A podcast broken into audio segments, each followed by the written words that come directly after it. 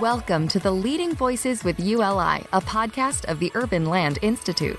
In this podcast series, we interview city builders who use innovative approaches to create healthier, more economically vibrant communities with character and a high quality of life. These leaders provide inspiration to those of us looking to play a role in building better cities.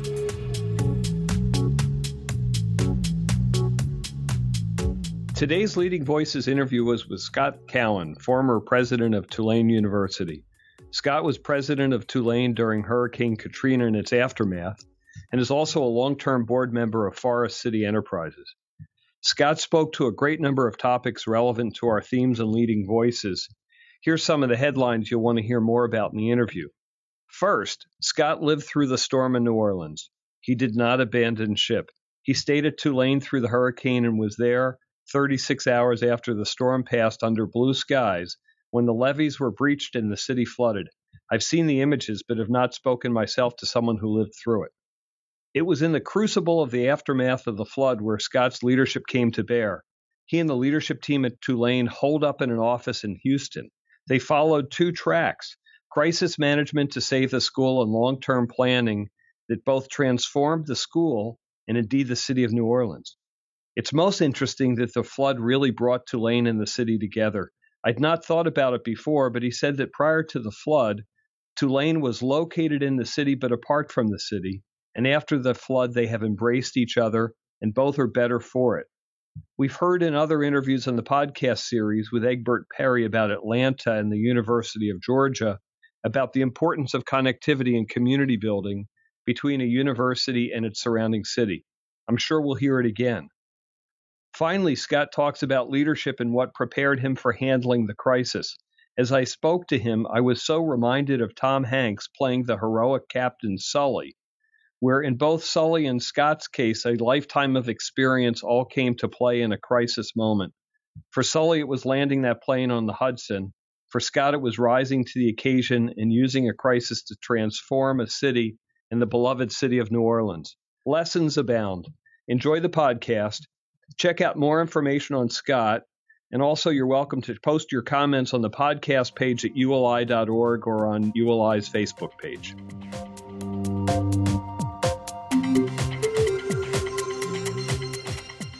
Why don't we start? I'm curious and maybe set the table for us about New Orleans and about Tulane pre Katrina.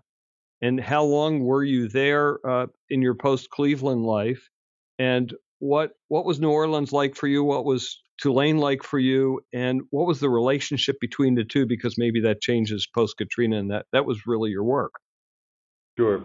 Well, I came to New Orleans in 1998. I had spent the prior 23 years uh, in Cleveland, Ohio, as part of Case Western Reserve University. When I came to New Orleans in 1998, and really up until Katrina in 2005, um, what I recognize, which most of the country I think had recognized, is that New Orleans is a truly unique city in the United States, uh, primarily known for you know let the good times roll and yep. Mardi Gras and Jazz Fest and uh, parades. Um, but underneath all of that, it was a city also that had some very significant problems. It had significant problems with blight. It had significant problems with its public education system. It had significant problems with crime. It had some ethical lapses uh, over the decades. So, on the one hand, it had a lot of unique strengths and characteristics and character. Uh-huh. Uh, but on the other, it was a city that was in decline in some of the traditional metrics you would use. And I would also say uh, that I didn't think when I came in 1998 that New Orleans was particularly open to outsiders coming into the city. Uh, that didn't mean that they weren't warm and welcoming. They are always warm and welcoming, but actually getting involved in the fabric of the city itself. So it was very difficult, not necessarily for me, uh, because I was president of Tulane University, which is the largest private employer in Orleans Parish and one of the largest uh, landowners. So it was a little bit easier for me. But I noticed with other executives coming into New Orleans prior to Katrina that they had a hard time getting knitted into or involved in what I would call the civic community of New Orleans. And I think it was just simply that New Orleans was more comfortable with who they were and people who had grown up here or who had been here many years rather than outsiders. Absolutely. Uh, with respect with respect to Tulane, what, what I discovered was that um, Tulane was uh, one of the obviously most highly regarded institutions in the state. Uh, we brought people to New Orleans who otherwise wouldn't come in the form of students and faculty and staff. We had a, a you know an outstanding reputation around the country, and we were one of the largest economic engines both in Orleans Parish and in the state. And in many ways, New Orleans had a love hate relationship with us. They loved us for all the things I just mentioned, but they also saw us as aloof, distant, and perhaps not caring um, as much about New Orleans as people would have thought it should. And that was my perception of how people felt about Tulane. There was no antagonism between the university and the city, but I don't think there was also a close bond uh, between the university and the city, other than the fact we were, you know, a large landowner and a large uh, private employer. I think, quite honestly, all of that changed after Katrina. Um, I could say to you in good conscience that New Orleans and Tulane are stronger and better today than if that storm had never happened. Now, I would have never wished Katrina on New Orleans or any city in the world. But the fact of the matter was, there were silver linings that happened because of Hurricane Katrina. So today, both the city and Tulane are better positioned in many ways, have uh, confronted issues that have chronically defined them, and I think have much brighter futures uh, than they had before 2005. Let's get back in a few minutes. I'm, I'm curious about both how the, the college has changed and how the city has changed. But so let's go back to 2005. You're there. The hurricanes are coming, and I think you you didn't uh, abandon ship, maybe. Uh, what, that's what, correct. What was it like there? Well, it, it was interesting because the Thursday before the storm, the storm made uh, landfall on a Monday. The Thursday before the storm, when you looked at the weather maps, Katrina wasn't really going to come to New Orleans. It was east of us. And we were sort of breathing a sigh of relief that it would not make landfall in New Orleans. But within 24 hours, it changed dramatically, and it was clear it was coming to New Orleans. Now, for Tulane, that Friday, then, before the storm on Monday, uh-huh. was move in for all the brand new students. So, all the new students and their parents descended on the campus that Friday before uh, Monday. And, and then on Saturday, we had a convocation where we welcome all of them. And it was an historic convoca- convocation one where I actually stood in front of 3,000 people in Bermuda shorts and a t shirt, gave them a formal welcome to the university, and then told them they had to leave. Wow. And I said that I thought we would be back probably in four or five days and not to worry. It turned out it was more like four or five months.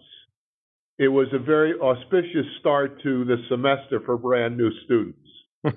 uh, having so, come and having then had to evacuate. And, and help me with this for a second. You're in Bermuda shorts. You're talking to 3,000 people. You know something's coming, but the, is it kind of nice out? Is it ominous out? What? Are, uh, no, it, it's it, it's first of all it's sunny out, but very very hot. So it was in the high 90s, and the humidity was in the high 90s, which is not unusual for New Orleans. You know, no. in uh, in August. But uh, we were very sure, looking at the weather tracking, that it was going to come within a few days, and they needed to get out of the city. And in fact, that day, that Saturday before the storm, on Monday, we successfully evacuated 800 students from uh, New Orleans to Jackson, Mississippi. The rest of the students left with their parents and either went back home or went to friends or neighbor, uh, friends or relatives uh, in some neighboring state. And then, of course, the storm hit on Sunday, and uh, and it was horrendous. I mean, just being on campus and witnessing it. But what was interesting when the sta- storm ended, there was actually no water. I walked out on campus. I remember, and uh, and said, "My gosh, we we dodged a bullet here." There were uh, tree limbs down. There was some roof um, shingles down. There was some windows broken. For the most part, it was not bad, and I thought we would be open within a week. So when did when and how did the damage happen?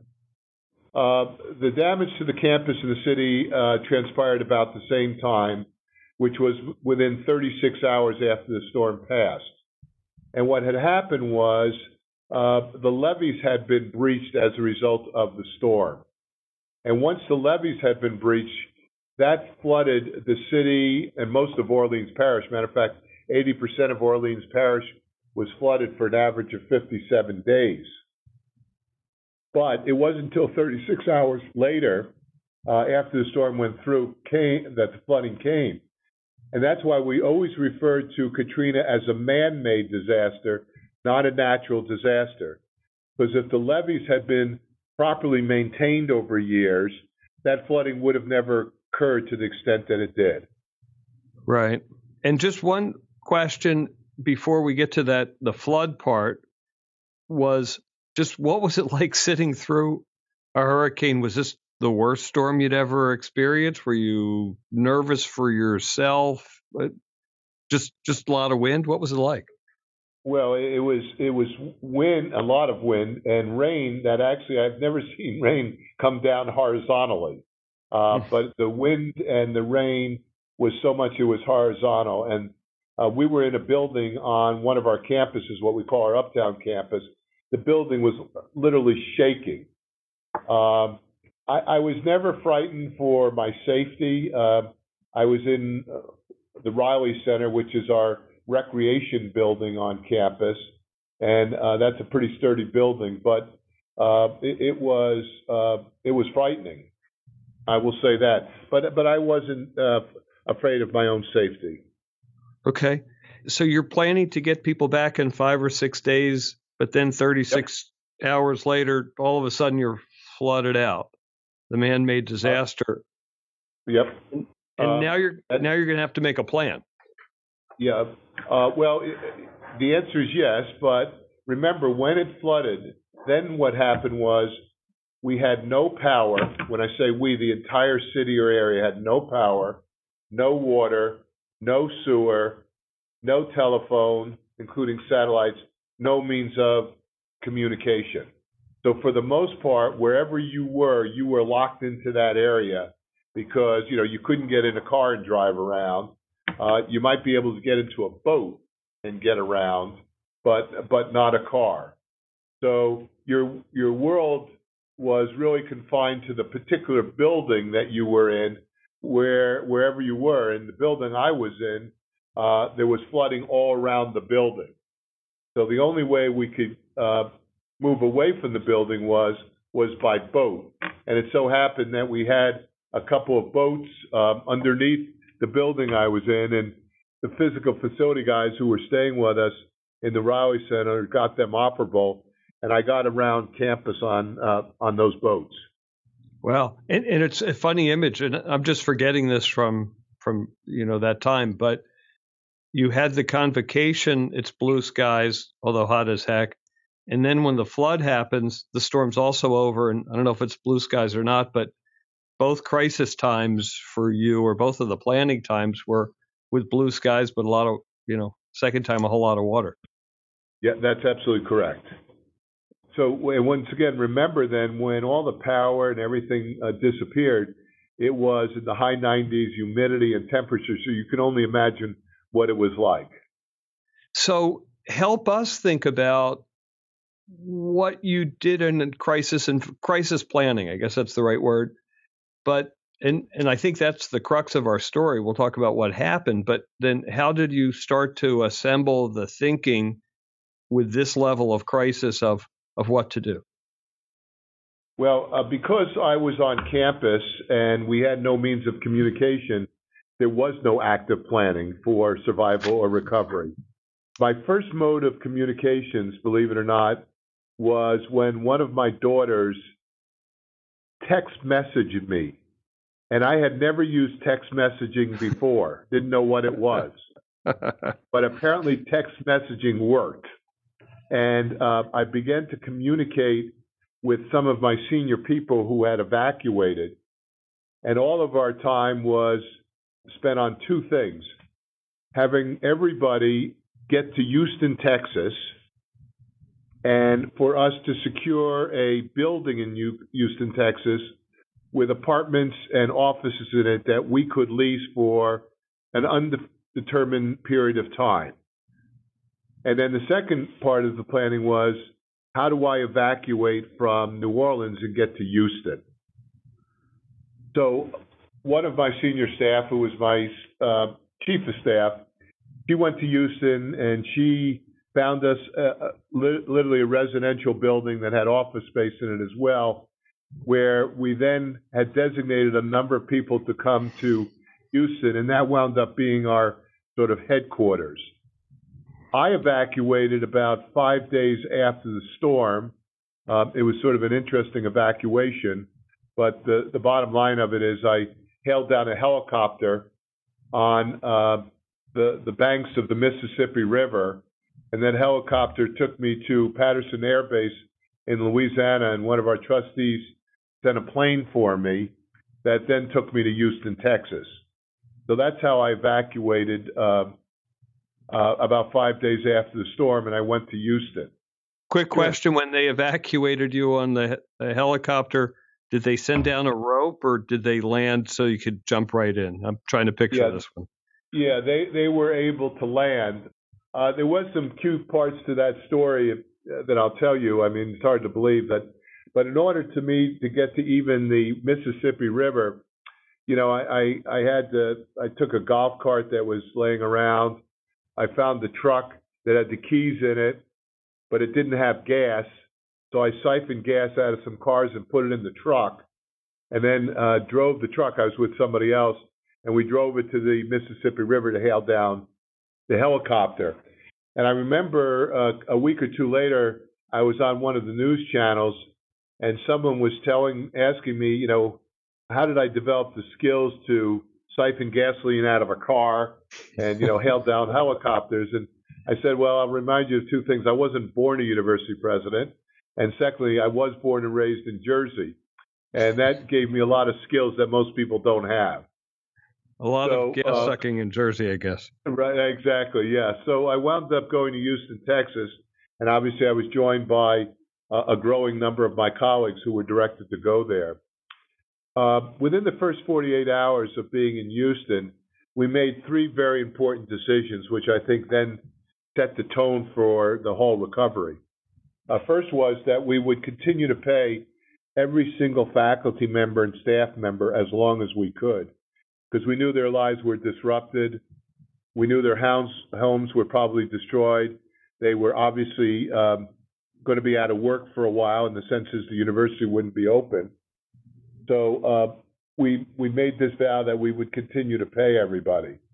The second thing was uh, I got on the phone with the heads of the various higher education authorities and asked them if they would take our students from around the country, you know, our students at Tulane, and let them attend those universities in the fall of 05.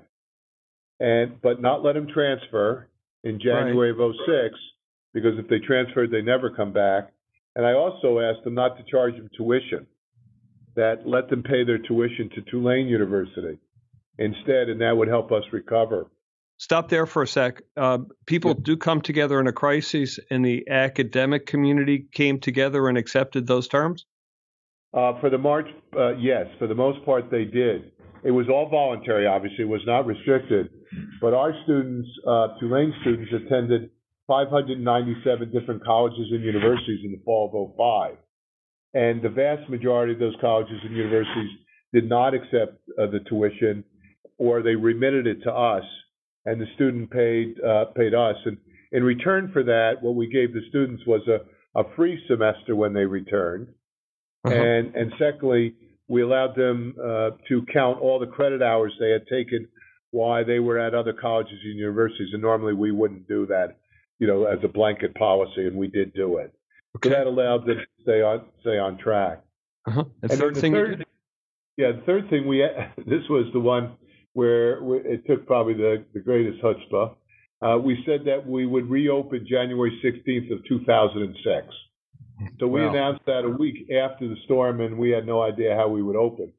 But we realized we needed to give everybody a focal point, a goal to achieve, and give them some hope. And that hope was to, you know, come come back uh, in January of 06. And then you were able, to, and you achieved all three of those. Uh, we did. Uh, so what happened was, um, because we had paid faculty and staff they were remarkably loyal to us. So when they we reopened, uh, virtually all of the faculty and staff came back. 87% of our undergraduates came back uh, when the prediction was we'd be lucky to get 50%. percent mm hmm And then, of course, uh, we, we were able to open on January 16th, but we had to do a lot more to reopen in January than we originally envisioned in the fall of 05.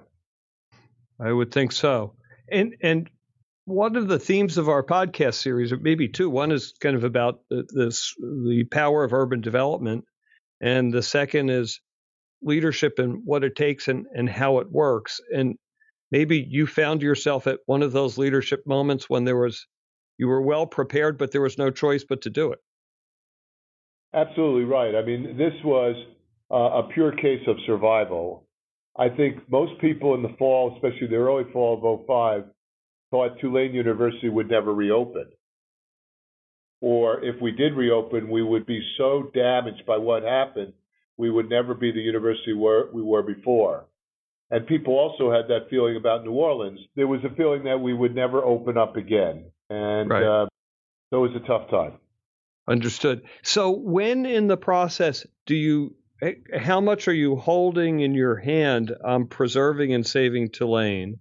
And how how and when does that generalize to you can't preserve Tulane without saving and upgrading and, and doing great things for the city. So how did they balance out in your mind at that in that crucible of crisis? Yeah. Um, we actually broke down the task when we got into Houston. We said we had three phases to what ultimately was going to be the Tulane that opened up in January. The first one was survival. And we defined survival as can we physically get our campuses ready to reopen in January? And did we have the financial wherewithal to reopen in January? We defined that as survival. Mm-hmm. The second phase uh, was what we call recovery. Could we recover most of what we had before, especially the very important or or distinctive areas of the university. Could we recover those areas? And we called that recovery. And then the third was is could we reimagine Tulane in a way that we had not conceived before the storm? So we had two parallel processes going on. One group of people working on survival and recovery, and a different group working on transformation. And you it was you didn't want to commingle those two groups because those working on survival and recovery were working every minute of every day with minutia and trying to just get things ready for reopening and to be financially viable. The other group had the not the luxury because nobody had the luxury, but had the space to think more broadly and expansively about what Tulane could become. How could we reimagine the kind of university we were? And to aid in that part of the process, I called in five people from around the country who were very helpful. As an example, the former president of Princeton University, the former president of the University of Michigan, at the time, the current president of Rice University, the provost at uh, Harvard, the president of Johns Hopkins. And I asked them to be a sounding board and a planning group for me and our trustees to think about how we could reimagine Tulane when it did open. And they're the ones that worked with us to help craft what I would call, for the lack of a better word, our renewal plan. Most uh-huh. called it our transformation. And we announced that plan in December of 2006. So by the time we opened in January, you know, we physically had our physical facilities, our staff, and and enough, you know, resources, financial resources to keep on going. But we also then began to feel and look like a different institution than we were before. I won't discuss with you all the aspects of the renewal plan. Many of them dealt with, obviously, the academic strategy and the structure of the university. Mm-hmm. I think the one that's most germane to the conversation we're having was was to develop our new strategy on what we now call a place-based strategy. That is, rather than sort of saying Tulane happens to be located in New Orleans, the new strategy was that Tulane and New Orleans are powerful partners together in the process of not only building each of their own organizations, but working together to build a stronger community together rather than separately. So it developed, we developed what we call place-based strategy. And there were several components to that place-based strategy. The first one was we became the first and only major research university that integrated public service into the core curriculum. So every undergraduate that came to Tulane University and even today does public service. Most of them do it in New Orleans. Mm-hmm. That in any particular year may be a half a million hours of service going to rebuild New Orleans in one way or another. So that was probably the most pivotal transformative step because it all of a sudden began to attract a different student to Tulane. That is, students who really wanted to be engaged in their community. And it began to change our relationship with New Orleans because they all of a sudden saw us as a very powerful partner in helping with issues they had. For example, public education. We were dramatically involved in the resurgence of public education in New Orleans.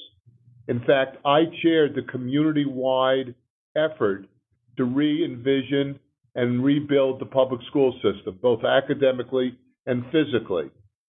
And Tulane to this day is very involved in the public school system. Question for you. I can see it's easy at the time that people are coming back to the school and new students are being admitted post Katrina that that level of civic involvement would be appealing. Everyone kind of then it was a fashionable to want to go volunteer in New Orleans. But that's been persistent in the school and continues to this day, correct? Absolutely. There has been no wane of interest whatsoever. And, and the reason is, is that the students who come here, about 80 to 90% say one of the primary reasons they come to Tulane is because we do have this service culture and therefore they come for it and it delivers because they do their service and they don't have to do it in New Orleans, by the way. They can do it anywhere in the world. But it's become a distinctive advantage or competitive advantage of the university because we have that culture. So we then began to work with the city to help rebuild both academically and physically the public education system, the healthcare system, the neighborhoods. Let me just give you an example of the neighborhoods. In our School of Architecture, one of the ways that they did their service was in Design Studio, they, after the storm, began to design low cost, hurricane resistant homes. And in fact, right. the following semester, the students themselves in the School of Architecture would build the homes.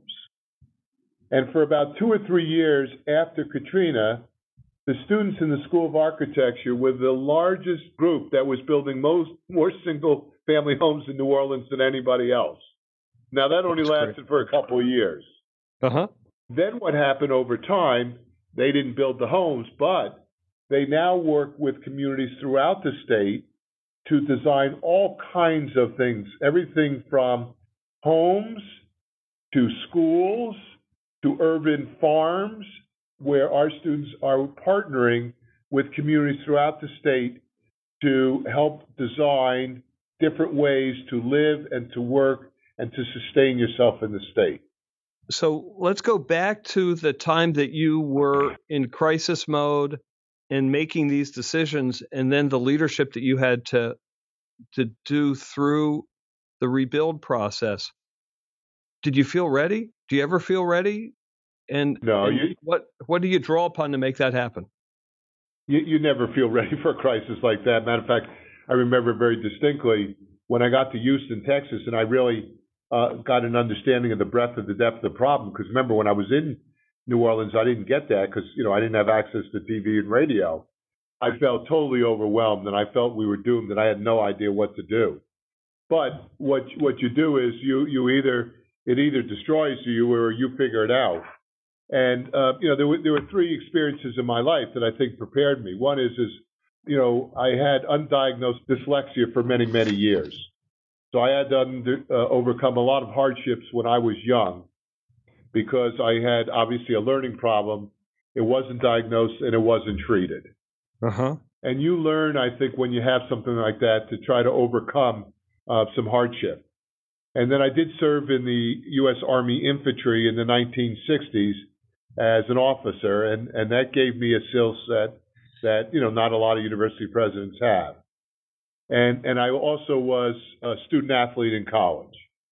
And when I think back, I think those three things, some combination of them, gave me the resilience and the determination to move forward and not to stop. And then I'd say the last thing is I happen to be Jewish, and you know uh, we we always uh, one of the tenets is uh, tikkun olam to repair the world. and it dawned on me that boy, if I was ever going to help repair the world, it was that moment in time in this place, and you either stood up and you didn't, or you walked away from it. So I think it was uh, all of those things combined together that gave me the strength to do it. I'm just curious about dyslexia. So how does overcoming it, especially if you don't know that, if you maybe haven't put a finger on that you have it? It's all about resilience the ability to overcome what it is and not be defeated by it. So uh, what you find out when you grow up is, boy, I, I, I can't stand up and read a speech because I just have tough time with words. So what you wind up becoming is uh, either you never do it or you wind up becoming very good on your feet. Most people would say, I am very good an extemporaneous speaker. You you learn how not to say certain words because you know you can't say them correctly. Uh, you learn to stay away, in my case, from languages because you know you can't. But you know, in my case, uh, numbers and mathematics were were easier. So you you just learn by the adversity of what to do to overcome it. Yeah. And uh, and therefore you apply it in other situations. And how resilient was your team? And how how did you lead them to also get to that place? And did their either level of fear or how did you inspire them to keep going? Well, uh, with the exception of two people, they turned out to be a very resilient team, and I found out very quickly who could stand up and be counted and who's who could not. And I did have to replace two people within the first couple of weeks, not because they weren't good people; they were terrific people, but they clearly could not cope with the stress and the adversity we were facing. And I didn't have the luxury to coach them to bring them along. Um, you know, I had to put people in place who could get the job done. So uh, the rest, though, uh, proved to be unbelievably resilient, very creative in terms of uh, problem solving. And, and by the way, studies have shown that people who are resilient have three characteristics they understand reality, that is what's going around them. Secondly, they're very creative and they can improvise on the spot. And number three, they have a core set of values that always dictates the decisions they make. Yeah. And you know, I I would say that the people I had uh, who did well fit fit that definition of resilience. Uh-huh. Well, talk about improvisation and be in New Orleans. I think there's a there's yep. a connection there. So, last next to last subject, talk about your work in public education and the importance of strengthening the schools in in New Orleans. Yeah. Well, before Katrina, we had one of the worst public school systems in America. It was terrible. And I'm a great believer that a community can be no better than the quality of its public school system. That maybe for a while you could get away with it, but over time it's going to destroy your community. So uh, I believed after the storm this was an opportunity to really address the public school system. And as I said, I headed up that study group that developed the plan, and that plan seemed to be consistent with other plans that were being developed. And what happened was we wound up decentralizing the public school system, and that is pushing authority and decision making down to the school level taking dollars away from central administration and putting them into the schools.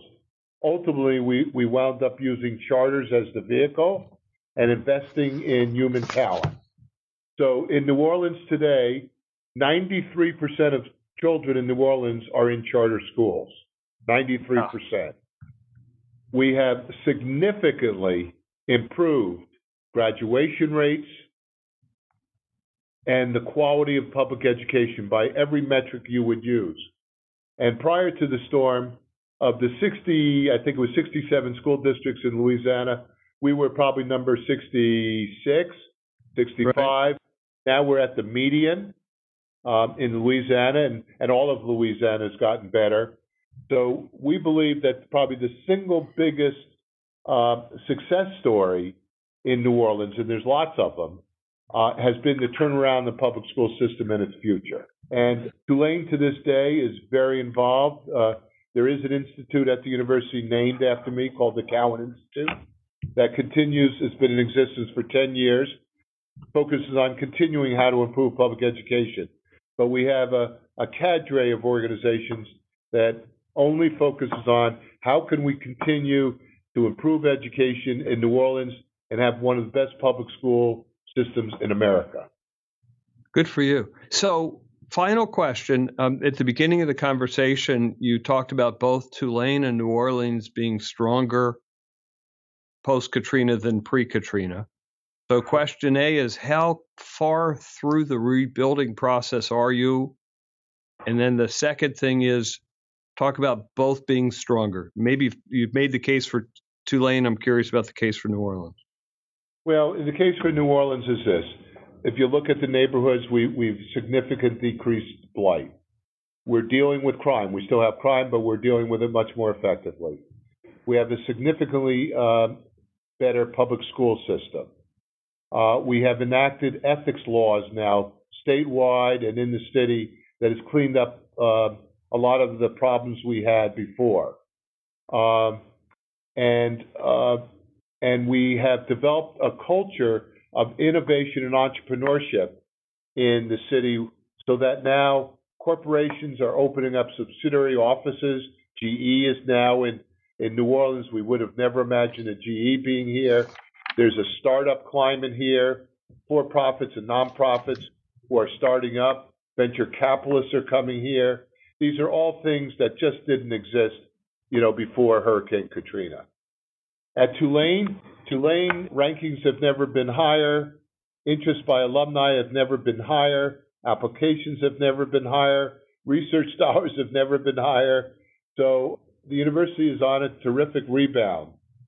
Uh, the city, you know, we still have a ways to go. Listen, you know, we're not a, we're still not a model city. I won't rest, and I probably won't see it in my lifetime. Uh, where we're a model city. You know, I want our our public school system not just to be a, a good, solid public school system. I want it to be one of the best public school systems in America.